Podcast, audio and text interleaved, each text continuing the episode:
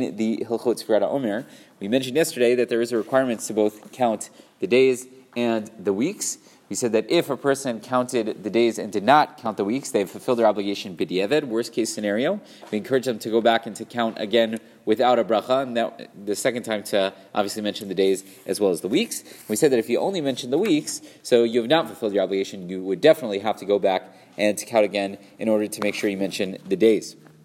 And when we gave the example about counting days and weeks, we said that biyom ched yomar hayom shmona yamim shem shavu achad biyom echad ba'omer. That on the eighth day, for example, so you would count. Today is the uh, eight days, which is one week and one day of the omer. The Mishnah here says v'im lo amar ela hayom shmona yamim. Let's say on the eighth day he only mentioned the fact that it was uh, eight days of the omer. Velo siyim shem shavu achad. He did not mention. He did not conclude by saying that it's one week and one day of the Omer. So we say in that case, even though he didn't mention the weeks and really he's supposed to, Nami Yatza, he has still fulfilled his obligation. Why? Sharei Skir Shavuot Etmol because he already mentioned the weeks, at least at one point during that week. And therefore, right, he says that Mo Bayom on the seventh day, amar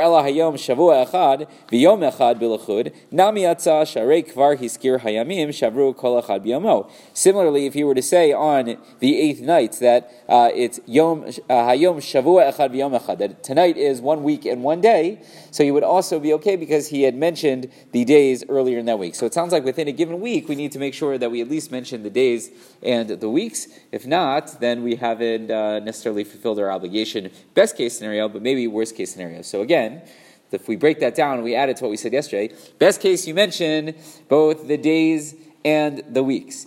If, however, it's in the middle of the week and you mentioned only one or the other, so you would uh, we would encourage you to go back and count properly uh, without a bracha.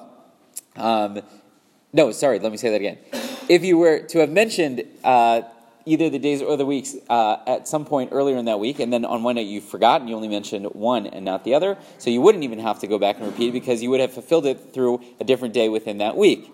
However, if you only mentioned one and it, you have not mentioned days or weeks in that given week, so then you would have to go back and count without a bracha. I know that sounds a little bit crazy, but another wrinkle in our uh, setup over here. Rabbi Akasha